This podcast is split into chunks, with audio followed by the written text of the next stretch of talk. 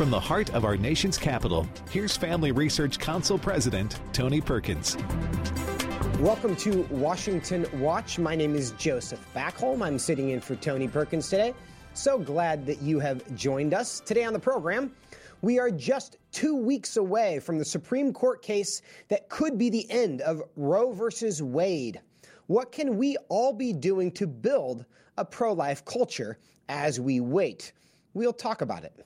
In addition, the number of minors taking cross-sex hormones and undergoing sex reassignment is increasing exponentially. Some medical professionals say it's a good thing, but F R C is making arguments in court saying otherwise. We'll tell you about that.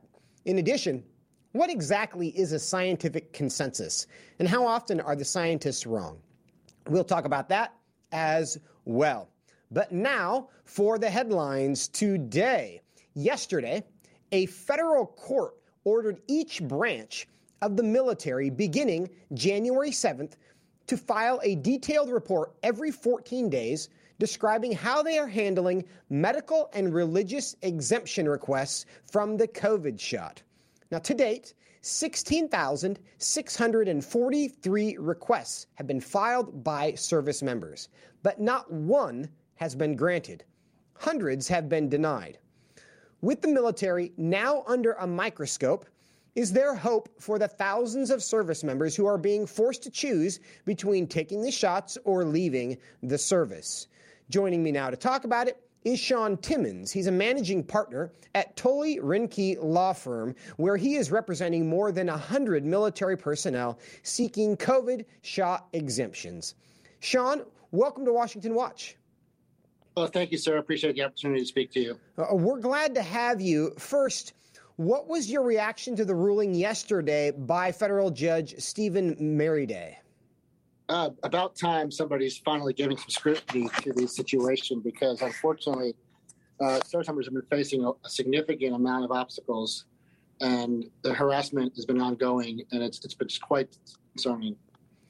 Give us some details about that harassment as we work on your camera there. Um, tell us, Sean, what are they experiencing as they try to get these exemptions? Uh, the bullying, admonishment, harassment, uh, you name it. The, the synonyms are all the same. They're experiencing quite a bit of uh, obstacles. Think of it as um, command duress, meaning the, the individuals in chain of command are under a significant amount of pressure from their leadership to get their their soldiers or their airmen or their Marines in one hundred percent compliance. Individuals have filed medical waivers. They have filed religious accommodation requests. However, they're getting stonewalled every step of the way. The Air Force has already started moving to separate individuals who have not uh, received an approved accommodation or an approved uh, medical waiver or an administrative uh, you know, deferral. The military, you know, the, the numbers they're telling you and they're telling Congress are, don't match up with the reality on the ground. I know the Marine Corps probably has the largest percentage of those individuals who are not vaccinated, and the Navy probably has the highest percentage of compliance overall. However, there's significant pushback within the Army, uh, Air Force, the Marines, Navy, each branch, and across all ranks, too. Um, I mean, we're seeing it across the board uh, every, every step of the way. Now, this is a tremendous number of of. exemptions that have been filed, sixteen thousand, more than sixteen thousand. None so far have been granted. Has there been any explanation from any of the branches of service for why the number is zero that have been granted so far? Primarily it's bureaucratic uh, ineptitude. That many individuals have received requests for approval from their chain of command, meaning the chaplain at the installation, such as Fort Hood or Fort Bragg, has actually uh, signed off on a recommendation for approval. So has the command in some limited circumstances. Uh, frankly, most commands are, are recommending denial. However, a, a large number have, uh, we've seen personally, have processed them with recommendations for approval. However, they have to go up to the Secretary of the Service to be approved. And unfortunately, that's where we're seeing inaction, lack of activity. The Secretary of the Army did tell the Military Officers Association of America that there was there were going to be approvals. However, none have officially come down the pipeline to my knowledge. So at this point, do you think it's as much just bureaucracy that's holding this up as it is a principled position in the military that we're not going to grant any of these? It's pr- primarily political pressure from the military. what, I, what I'm seeing and noticing, that political pressure is, is coming straight from the office of the president on down um, to, to each, each secretary. And the, unfortunately, Secretary Austin and General Milley uh, are, you know, lack of better terms, they're full woke. So they're not going to get with the program when it comes to individuals wanting religious accommodations. They simply, uh, you know, don't buy its legitimacy. That's that's my been my experience and my impression. So unfortunately, the number will be limited. They're going to try to force a lot of the people out. There's actually been controversy. The Oklahoma National Guard has refused to comply, and the Department of Defense has said, well, you're going to have to comply. And there's ongoing litigation regarding whether that's going to actually come to fruition. You know, state guard soldiers serve under the command of the governor, not of the president, unless they're activated and federally mobilized. So logistically, mandating compliance is going to be uh, interesting to see how they're going to try to accomplish that. A lot of, lot of pushback politically on the ground. And I know the National Defense Authorization Act, there's been move, movement to try to get, ensure individuals who are separated for vaccine refusal receive honorable discharge. However, to my knowledge, that has not been vested in law yet, so it's still open for debate. We'd like to see more action by our elected leadership to protect those individuals who have, uh, you know, religious or, or moral objections to the mandatory vaccination. Then, beginning in January, as per the court order, each branch of service is going to have to file a report every fourteen days describing how they're handling these exemption requests. What do you hope will be the outcome from these reports? Well, hopefully they'll show good faith uh, intent to grant legitimate, you know, exemptions and accommodations. There is existing regulatory um, guidance to grant vaccine waivers and vaccine accommodations, and they've been granted previously over the years. So I don't understand why all of a sudden on COVID they're going to say blanketly they're, they're not going to grant any approvals when individuals already have approved uh, exemption requests for flu vaccine and other mandatory vaccination protocols in place. And the regulation on exemption requests has been in place for, for a very long time. Uh, now, Captain Andrew Wood is a Marine Corps spokesman at the Pentagon, and he recently issued a statement that said, quote, "The Marine Corps has always recognized the threats posed by the COVID nineteen pandemic as a readiness issue, which is why we have consistently emphasized the importance of receiving the vaccine," end quote. Do you agree that this is a readiness issue for the branches of service, and that's why they are being so strict on their policy? No, that, that's laughably asinine. It's actually a readiness issue in the reverse, meaning forcing individuals who are qualified and capable and credentialed out of the military is going to cause a readiness a catastrophe. We're already forcing pilots out who have un, un, tremendous skill, and they're going to go work for Delta Airlines or other, you know, competitor organizations and, and double their income because they're leaving the military. So this is an opportunity to lose qualified talent through forced vaccination. It actually makes no sense whatsoever. The, ready, the survival rate for COVID nineteen amongst the healthy population of the military is ninety-nine point nine percent. Most of the deaths from COVID nineteen have been individuals who have comorbidities or, or elderly. Well, those individuals are usually not authorized to serve in the military because they don't meet medical retention criteria. So the percentage of individuals who are on active duty in uniform who have died of COVID nineteen is far beneath the suicide epidemic and other causes of death for those on active duty. So it's it's quite it's quite a silly explanation. To your point, reports are that seventy members of the military have died uh, with co- from COVID during the pandemic. Uh, orders of magnitude more than that stand to be kicked out over this issue. So to your point, when it comes to just do we have enough personnel, uh, the risk from the mandate does appear uh, likely to remove more members, uh, more service members from the military than the virus itself. There's another part of this issue, though. Military chaplains are apparently a key cog in this process. What do you think about how the Pentagon is using chaplains to enforce this mandate?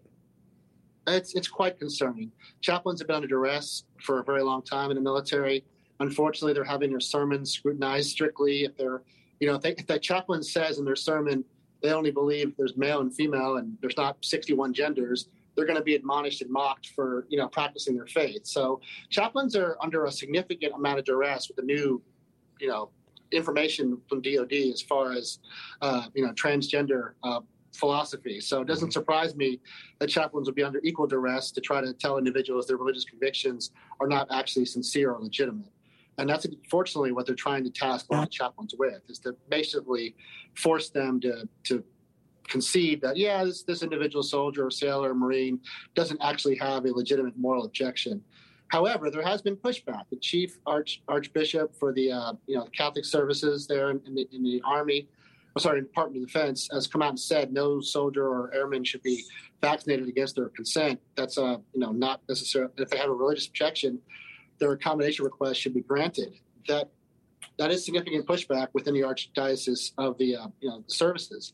However, most military leaders, most military clergy have not been so brazen in their opposition. There have been limited requests for approval of exemptions at lower installations. However, the chaplain leadership, unfortunately, you know, at least from my practices and what I've seen in my cases, they're systemically corrupt. They're, they're corrupt because they're going along with the, the, the D C elite woke establishment, which is hostile to religion. And unfortunately, they're just, you know, looking to get their paycheck. They don't, they care more about their own economic self-interest than they do their moral objection to their, their flock.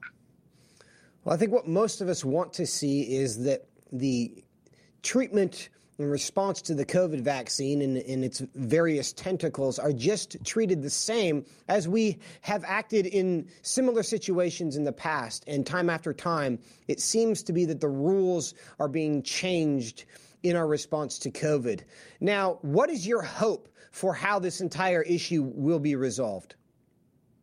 Well, hopefully the pandemic recedes and the mandate vaccination program goes away just by operation of the pandemic uh, loosening itself up. I mean, we, we were told back in May, once the vaccination rate got to a certain percentage of the population, the pandemic would die out. Now we're seeing lockdowns in Austria and Germany and across Europe where the vaccination rate, you know, some of those locations is ninety percent or higher. So it's quite concerning, the political establishment using the COVID vaccine to create societal change that may not have been legislatively possible absent the conditions of the pandemic.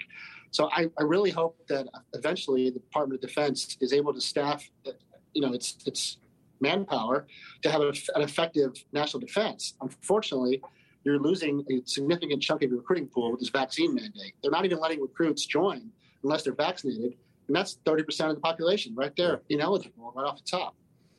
Sean, we got about a minute left. Yesterday, a Long Island emergency room was forced to close its doors because of a nursing staff shortage. They had to let so many go. How serious do you think the consequences could be for these mandates outside the service, just across our economy?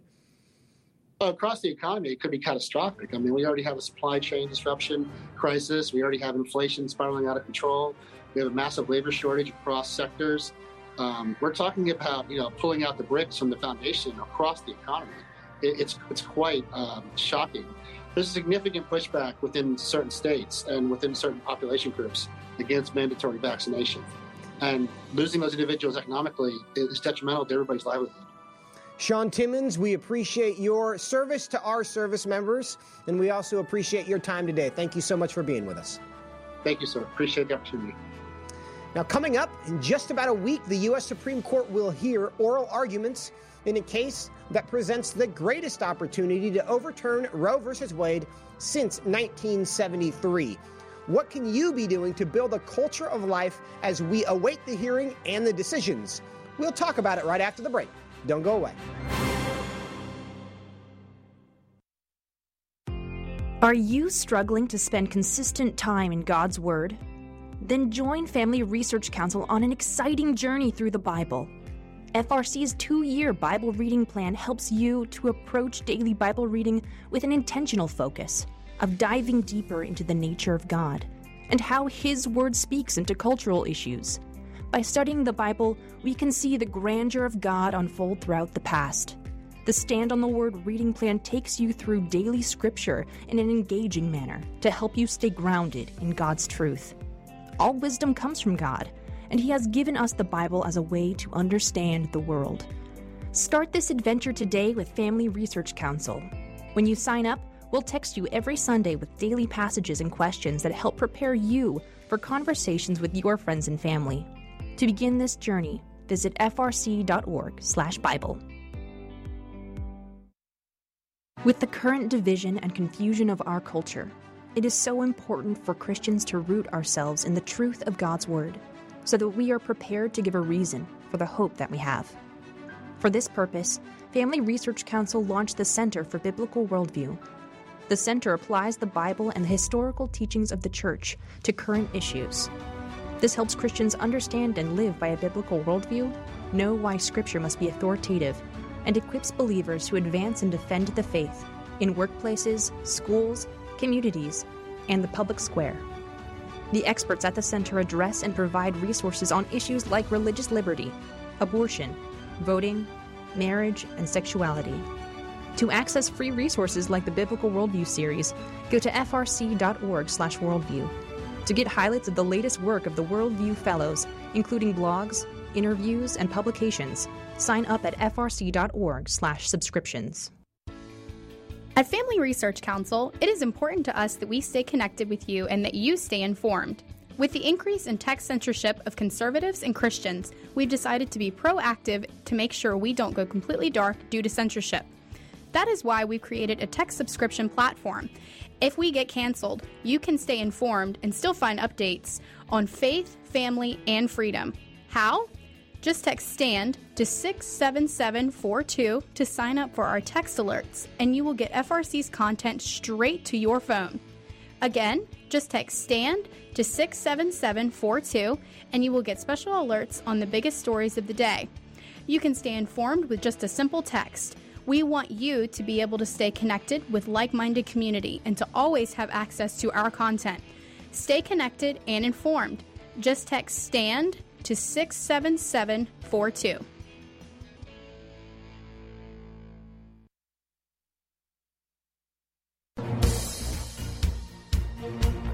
Welcome back to Washington Watch. My name is Joseph Backholm, sitting in for Tony today.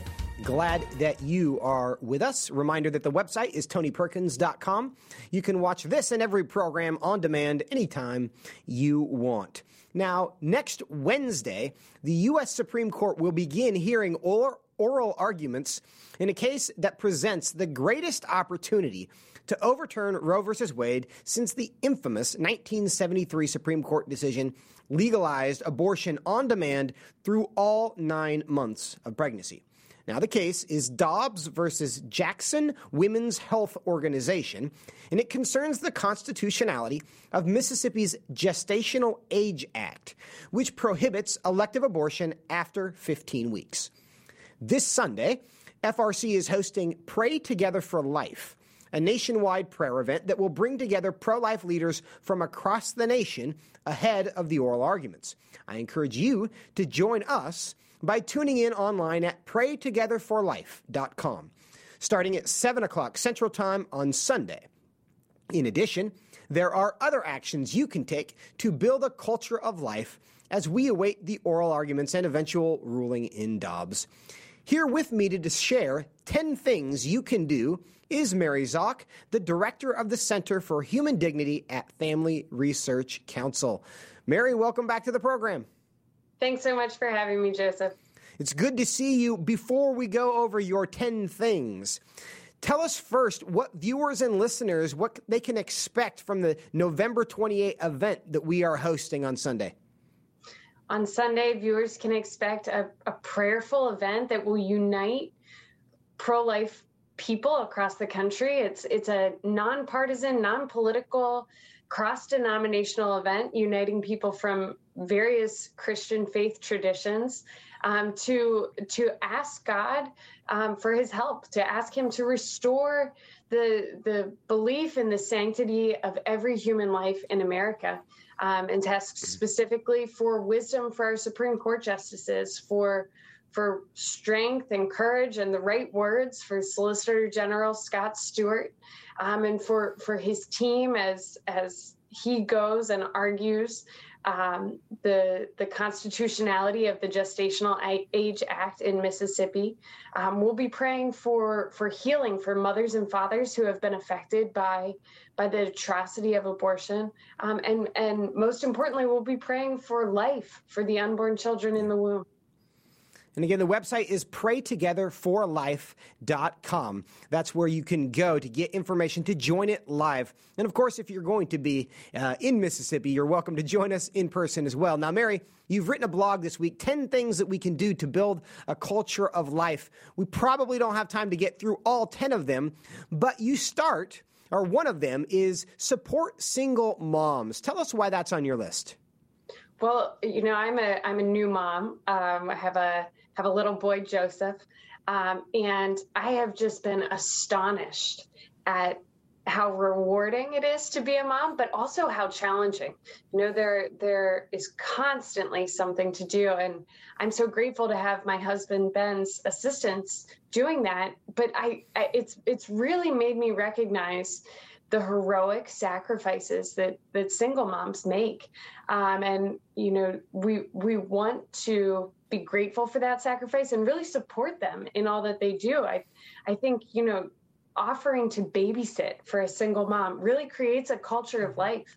Um, and, and maybe it's something that helps other women when, when they find out that they're unexpectedly pregnant. Um, it helps those women to choose life because they recognize, I won't be doing this on, on my own. I'll have a family, a loving, supportive Christian family who will be here to help me. The data consistently tells us that women choose abortion not because they like it, not because they're excited about it, but because they feel it's their only option.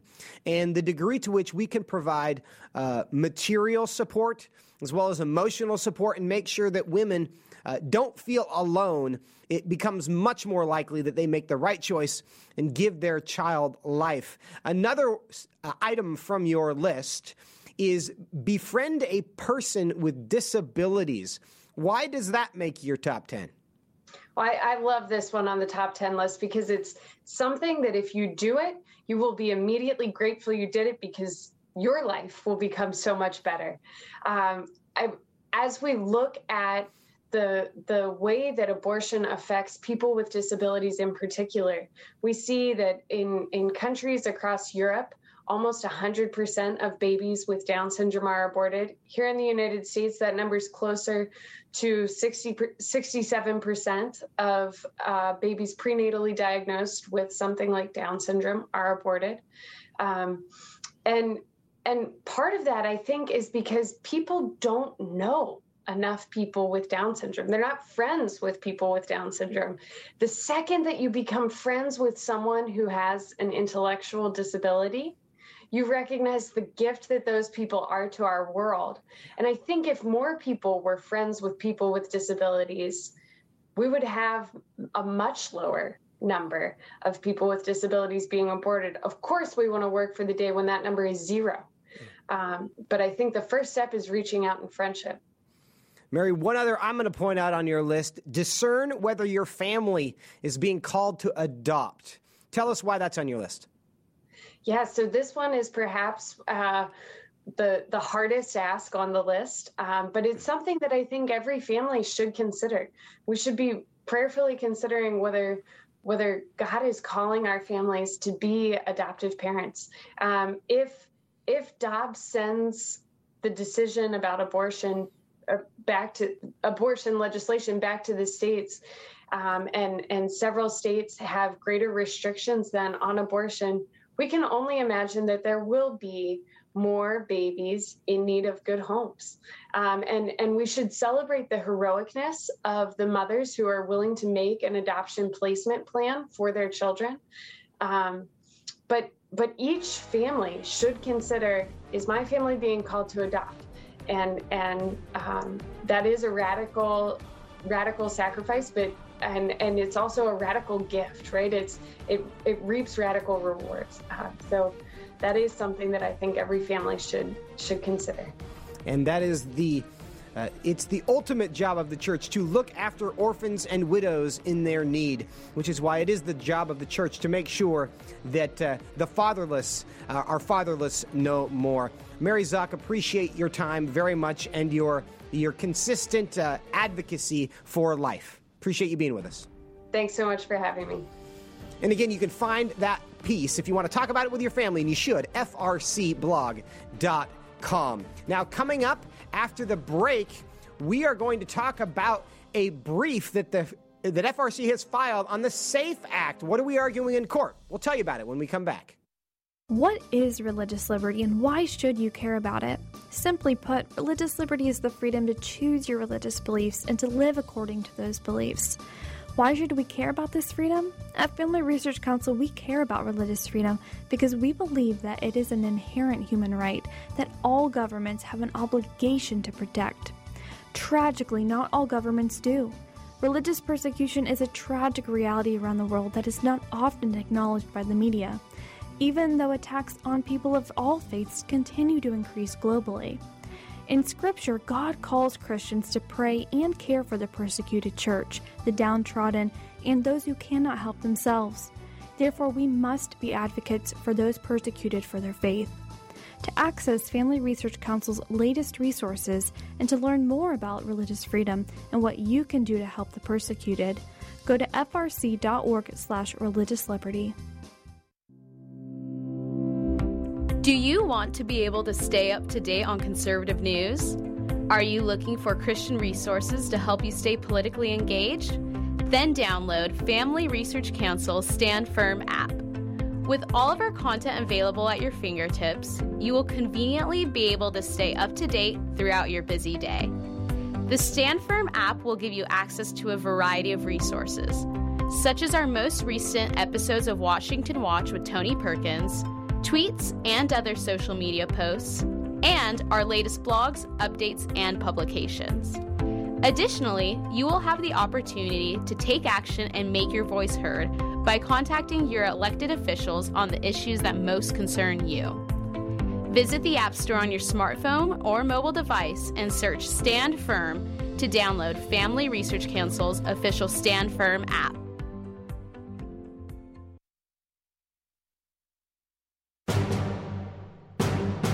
Welcome back to Washington Watch. Joseph Backholm, sitting in for Tony Perkins today.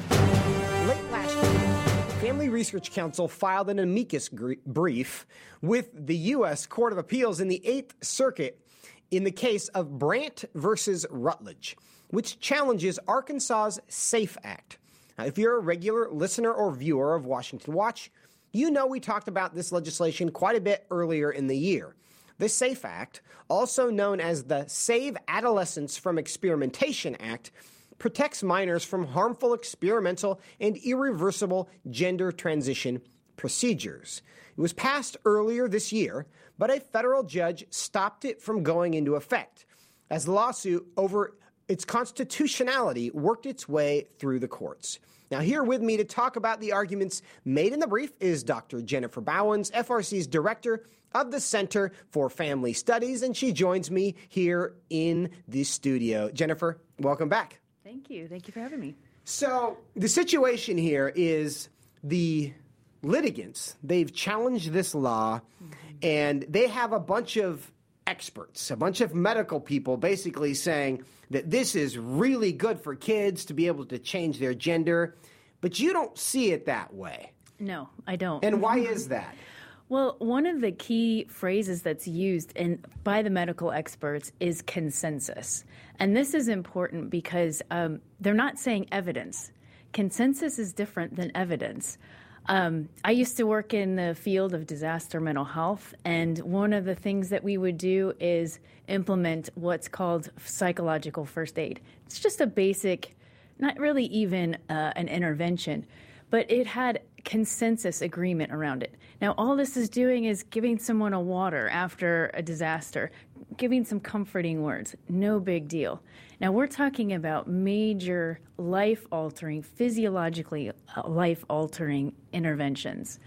Um, and we're going to use consensus agreement. Uh, in other words, experts saying we agree that this is the right way. That's questionable. What is the evidence that they are producing in support of their position?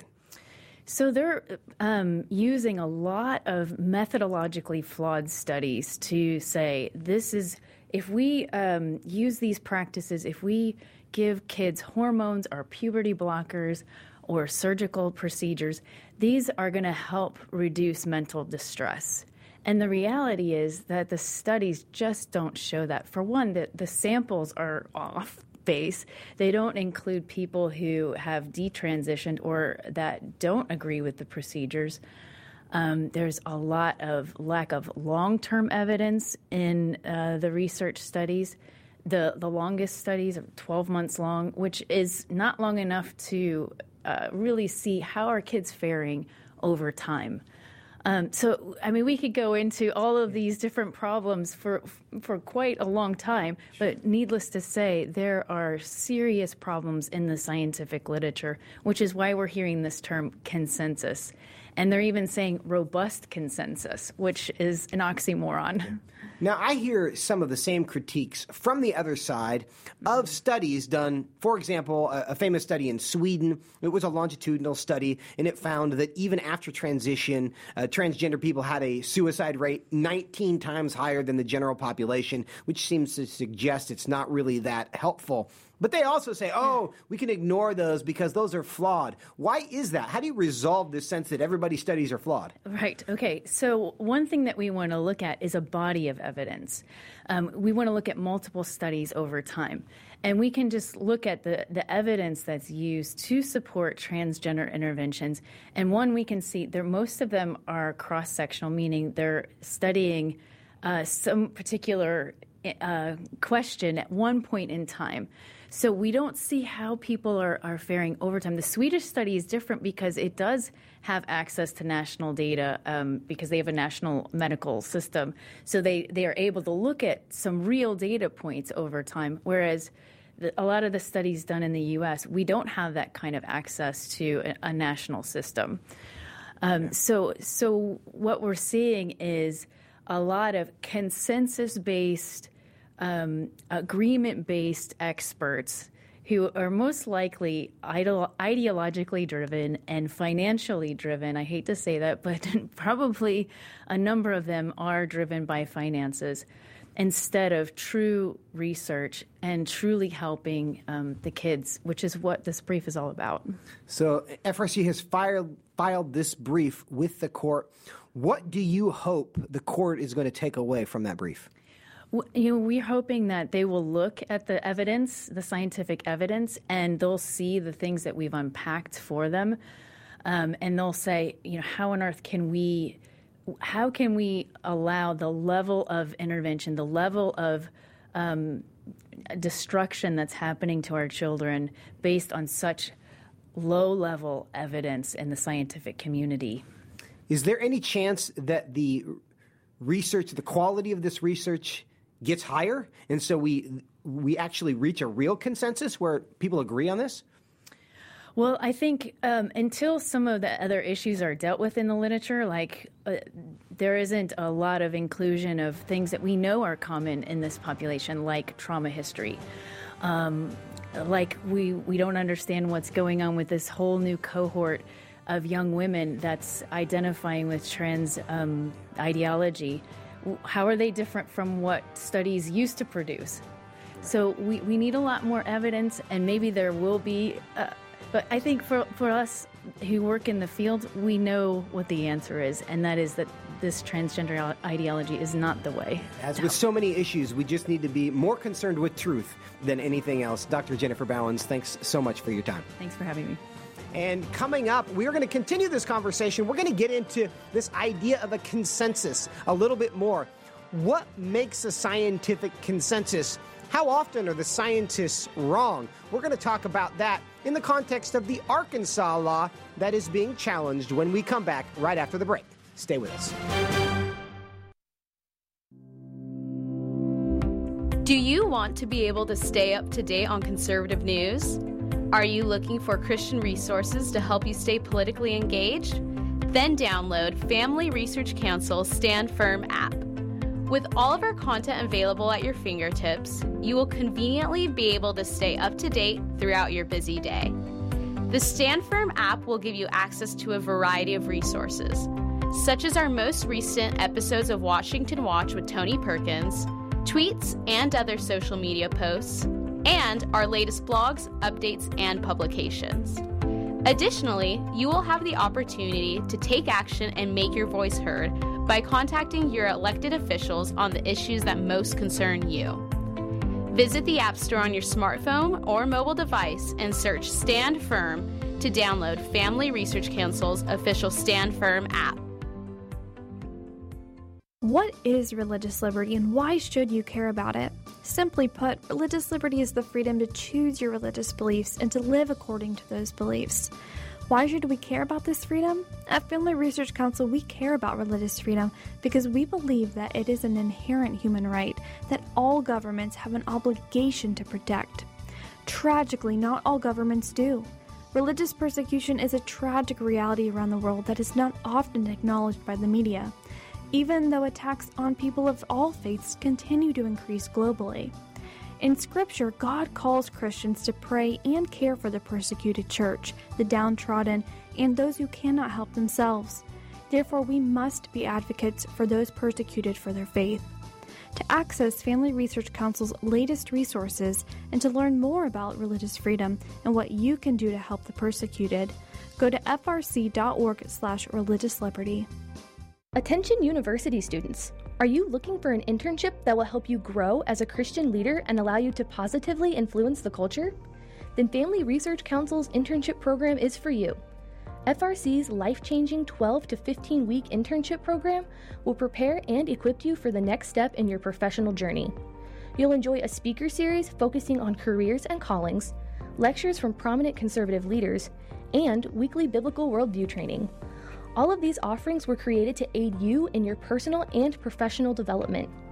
As an intern, you will have the opportunity to work side by side with our experts in policy, communications, event planning, and more. The real-world experience you gain will prepare you to pursue a career of influence and make a difference wherever God calls you. This paid internship offers fully funded housing in the heart of downtown D C, giving you the chance to experience our nation's capital. Visit f r c dot org slash internships to apply.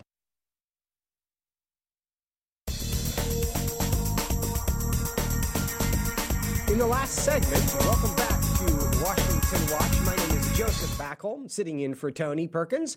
And in the last segment, we talked about Arkansas's SAFE Act and the brief the F R C filed last week making the case to the Eighth Circuit Court of Appeals to allow the law to protect children from irreversible harm to go into effect. We spoke with F R C's Doctor Jennifer Bowens about the self-interested and ideologically motivated opposition of transgender advocacy groups. But now, I want to look at the available scientific evidence supporting the SAFE Act. Why is it good for kids? After all, we are supposed to be following the science, aren't we? Well, with me now to talk about this is board-certified psychiatrist Doctor Melanie Conway, a former assistant professor of psychiatry at East Tennessee University, and now president of the Little Rock Psychiatry. Doctor Conway, welcome back to Washington Watch. Hello. Good to be here. Well, I've got some introductory questions for you here, I think, because we've heard a lot about scientific consensus, where everybody claims to want to be following the science. You're a scientist. How does that work? What is a scientific consensus? Uh, it kind of like um, everybody says, everybody in academia says it's one thing, and then the rest of everybody else has to agree with it. Regardless if, if there's studies behind it, it's the big if, if big name people say it, then then it's consensus. Does that actually exist? How often does that exist? I mean, it is you generally you'd like to see some evidence behind a consensus versus everybody says so, but um, in this case, uh, I think every Um, everything that I've seen says the evidence actually is fairly low. In general, just kind of across the sciences, how often is a consensus later found to be wrong? Well, I mean, in the history of medicine, I mean, think about leeches.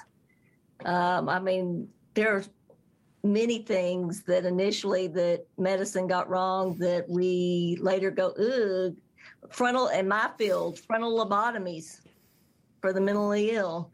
Um, there's just a lot of things that have that have been practiced that we look back now and go, oh, that was a really bad idea. And I think the reality is we, oh, and I'm I'm not a doctor, of course, so it's difficult for me to critique things, but I am a human.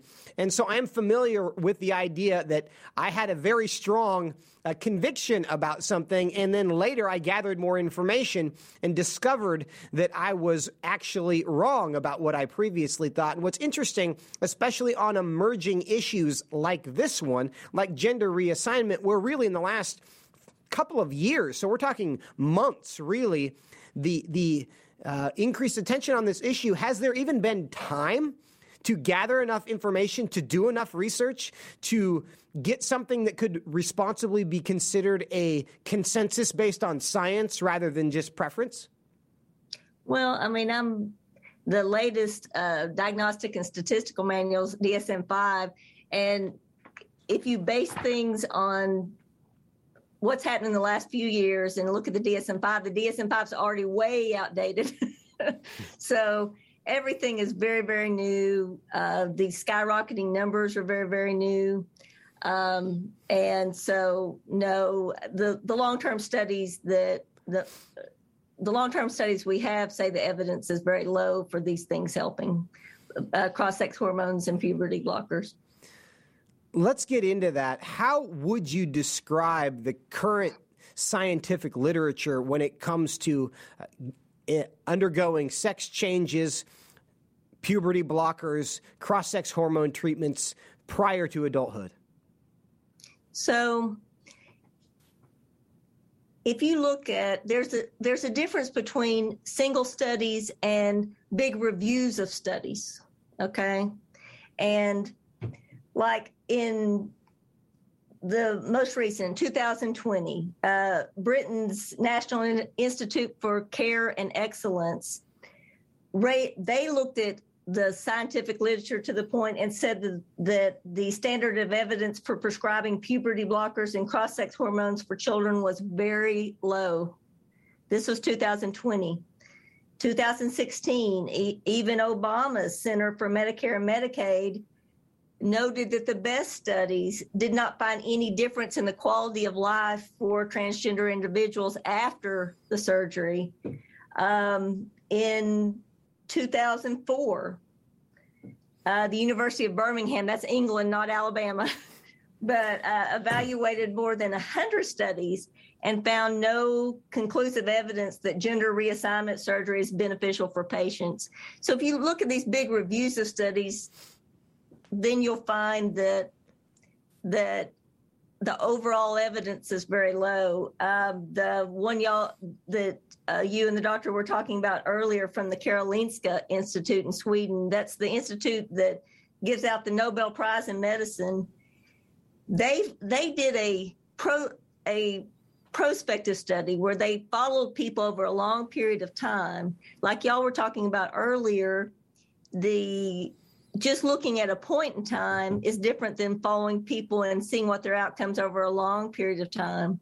So if you are a transgender individual, this study said that you have a nineteen times greater risk of killing yourself than after you've had the surgeries, after you've had the hormones, after you've had everything you wanted.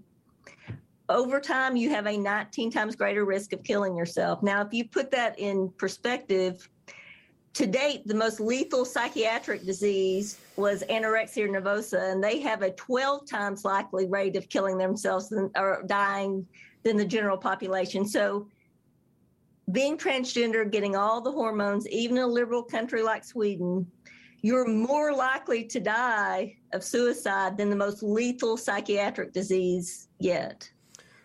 Then wouldn't that make gender dysphoria the most lethal psychiatric disease? I don't know. It's not classified as that, as such, but wouldn't that make it the most lethal psychiatric diagnosis? You would think, but again, we're getting into it being an ideology versus they don't consider it a disease. They consider it an ideology. Okay. Now, there are different components to this, and, and people are just still being introduced to this idea as their kids and grandkids are, are discovering this. So when a young person wants to transition. A, a young lady says, I'm a boy, I want to be a boy. First, you stop puberty. Then there are cross-sex hormones where you start to um, try to become the other gender physiologically, uh, um, at least the hormones. And then there's the surgery. Let's start with the puberty blockers. What are the effect of puberty blockers? Are they as benign as we are led to believe? Well, the from a psychiatric perspective, and I guess this is the, if, number one, those those things, those interventions um, are not F D A approved. Uh, They certainly have no long-term no long-term studies, as I discussed earlier, um, and they can lead definitely to um, bad long-term outcomes. You know, perhaps the worst being, well, among many, being sterility. So we're letting a, a population of children, because the literature, what the parents are being told is follow your child. They know if they're right. You know, don't don't cross them. So we're letting children make decisions that could cause them sterility, cause them not to be able to have their own children later in life. I mean, where else do we let children make that kind of gravity of decisions? Right. Are there other um, mental conditions, situations that doctors allow their patients to self-diagnose themselves? I mean, I... Um, I really thought that was my job. So they they can certainly, you know, tell people their symptoms. But, ba- yeah, basically for this disorder, um, the patient is comes in and tells tells the diagnosis. Is it the consensus within the profession that once the patient declares themselves to have this diagnosis, that you're supposed to just cooperate with that? Certainly. I mean, that that is that seems to be the consensus, is that people know what the, you know, that the kids know exactly, and that it's fluid and it can change at any time. On the on the other hand, it's fluid and then it's not, and Uh, but yes, that seems to be the prevailing literature of of if if they know that they are, then they are. If the rules and there's no are, questioning that. Yeah, if the rules are so radically different for this particular diagnosis, why are they not more more uncomfortable with that? Why don't they see the cons- inconsistency? Why do they can? Why do they insist that this is where the science compels them to go, even though they treat these cases so differently than they would anything else? I think it goes to culture. Everyone's scared to, um, sadly, even our own profession, they're scared to run against the narrative of, you know, the the the guy that wrote, that co-authored the chapter on gender dysphoria and other uh, other problems like that, he, since two thousand fifteen, um, he was just saying, you know, his name's Kenneth Zucker, he was just saying, you know, you should um, work with people, see if, see if, you know, some might need hormones, some might not, maybe they just need counseling. And for that, he lost his job, he lost his clinic. Uh, Lisa Lippman, I, you know, there are consequences for doctors for running against the narrative. And when they, when doctors see, you know, the main, the main people in the profession, their heads rolled, then they're scared to say anything. This kind of story appears so many places in culture now. Early in the program, uh, we talked to an attorney who's representing members of the military who are seeking a COVID exemption, and just talked about how differently the military is treating exemptions from the COVID vaccine than they have treated every other exemption request throughout the history of the military. Time after time after time, we see in culture just the, the political pressure around a situation changing the way we behave, which only increases the need and the the importance of courage for those who don't want to just be uh, governed by mob sensibilities. Now, we're speaking to Doctor Melanie Conway from Little Rock Psychiatry. Doctor Conway, We had talked about uh, puberty blockers, but there's another there's another chemical component of this transition when when a young person starts taking cross-sex hormones. How are those different or similar to puberty blockers? Are they more or less concerning for the young people long term? Well, what I would say to that, and again, I'm talking from a psychiatric viewpoint, is that, and this is why the SAFE Act is so important, uh, and I was certainly in favor of it and spoke for it, is that once you start down the road of puberty blockers and same-sex hormones, kids will only desist, in other words, go back to their natal sex, or saying they're their natal sex, two to three percent of the time. If you don't go down the road of cross-sex hormones and and puberty blockers and, and do counseling, they will desist. In other words, go back to thinking they're their sex at birth eighty-five to ninety percent of the time. Then the suicide rates come down. Then you don't have trouble with sterility later, or trouble with bone density, other problems that are caused by by initiating these things when when they're just kids. Yeah. That's a tremendous difference. And it, and it should be self-evident that, all things being equal, it's going to be easier for a child, a young person, to live a full life in a, in a way that is consistent with their anatomy and what their what their body tells them that they are. And so those those differences are shocking and alarming. Now, Doctor Conway, did you hear the news about the gender clinic in Texas that closed this week? And if so, what was your reaction to that? I'm sorry, I did not. Thank you for... You didn't? No, but well, you then educate I... me. I, I do not know the... Uh, con- the I'm a... Uh, I was working.